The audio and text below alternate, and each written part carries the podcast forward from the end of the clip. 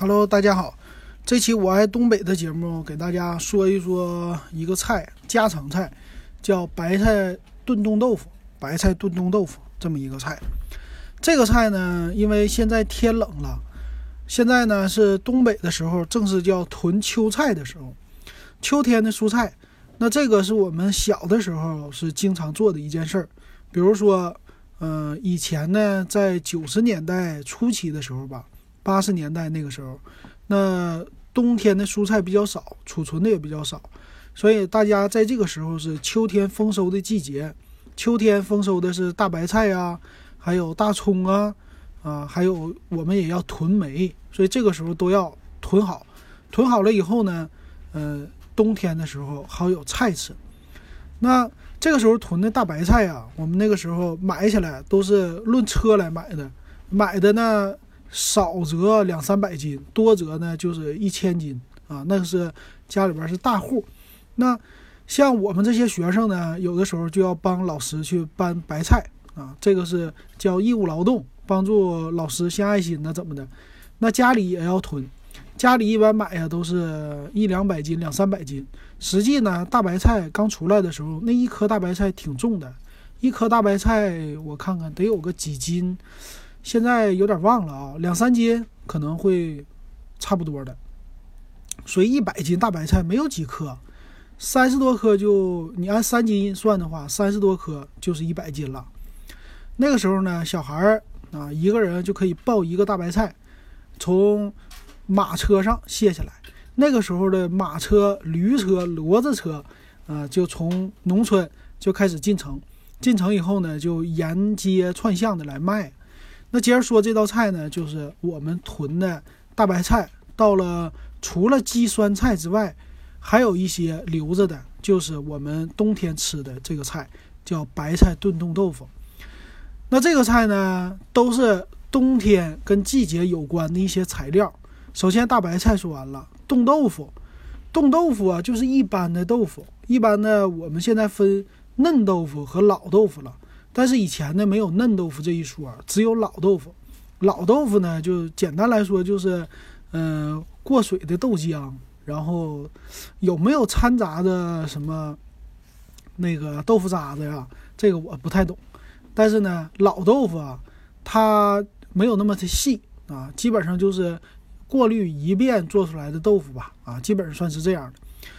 那这个豆腐啊。是，也是那个时候是沿街串巷来卖豆腐的。那卖豆腐的呢，就算是大冬天呢，你外边零下十几二十度，他那个豆腐呢，早晨起来他们是一般都是新做的，做出来以后呢，他会拿一个大棉被吧，好像是给捂上。这样的话呢，你出来在卖豆腐的时候呢，这豆腐不会变得就是变凉。所以呢，打开以后啊，我们新买的豆腐一般都是冒热气儿的。啊，热豆腐，那这个豆腐你买回家去以后呢，我们就喜欢两种，一种是直接用新豆腐来炖，这是白菜炖豆腐，啊，还有一种呢就是白菜炖冻豆腐。冻豆腐呢就是你新豆腐切成块，切成块以后，给它摊开在一块板子上，或者说碗里，但我们一般呢家里边都有那种，呃，木头板子，木头板子是为了冬天冻饺子用的。饺子呢，你就整齐的码在那个是菜板子类似的啊一块那种板子上，放好了以后，你就往外一扔。一般都是晚上包，晚上包，第二天早晨呢，那饺子肯定冻得邦邦的了，硬硬的了，那你就可以吃了。那冻豆腐也是，冻豆腐呢，也喜欢买回来以后，你白天也可以，晚上也可以，但一般晚上的效果更好，因为天气晚上是最冷的啊，把豆腐。买好了以后，啊，把这个切成块往外一扔，第二天早晨就是冻成了冻豆腐。那那个豆腐啊，它一加冻以后，尤其是天冷的话，越冷越好啊，零下十度这种冻出来的豆腐呢，它是把你豆腐中间的间隙啊都给你保留出来了。我我这个是热胀冷缩，按理说，但是呢，它是把豆腐里边的纤维，我感觉的啊。它给你冻出来以后，让你的豆腐就是豆子变得更疏松，就有点像咱们我去西安那头他们吃的叫豆腐，啊，有点像那个，或者叫类似豆腐泡那种的口感。它冻完了以后啊，中间呢，你看那个间隙的孔特别大。那这样的话呢，比一般的豆腐就不容易碎了，它有韧性，而且怎么炖呢？它好处就是进味儿，然后不愿意坏啊。现在我们吃火锅的时候，常常有冻豆腐这个东西，但是火锅火锅店里边挺贵的啊，自己家冻那以前很便宜，几毛钱一块大豆腐。那这个菜怎么做呢？啊，要分。你像我们家做的时候，就是纯的白菜炖冻豆腐，就这两样。但是，一般家里边会再加两样啊。一般家做饭都是要有肉的，是有猪肉，还有呢粉条啊。你也可以把它看成咱们呃东北的什么杀猪菜啊，类似那玩意儿。其实实际啊，东北的各种菜里边都少不了大白菜。冬天的时候，因为白菜太普遍了，大家吃的太太多了，在儿时的记忆里全都是大白菜，所以现在有很多菜也都是用大白菜来做的。那这道菜呢，最适合冬天的时候吃。怎么做呢？非常简单。首先，你一般家里做啊，啊，你炒肉也好，不炒肉也好，首先呢，你要有葱姜蒜这三样东西。葱姜蒜准备好以后，把油倒进去，然后葱姜蒜放在你的刀刀背上啊，你切好了，然后再撒一点胡椒粉。等油啊刚热的时候，不能太热，刚热的时候，你就把你这个佐料，这葱姜蒜往里边一倒。这个叫炝锅，炝一下锅呢是煸炒一下，让这个料比较香。然后呢就放肉啊，一般是放肉。放了肉以后，把肉也是炒的半熟香了以后，开始倒大白菜。大白菜呢，你可以切，可以用手撕，啊，怎么样都行，用掰呀什么什么方法都可以，只要说它不是块儿特别大，是一个中不溜的块儿。也不用切成丝儿哈，切成丝儿呢，它就没有说这个韧性了，因为大白菜里边都是水嘛，切成丝儿以后就没什么嚼头了，所以一般我们会切成块儿或者掰成块儿。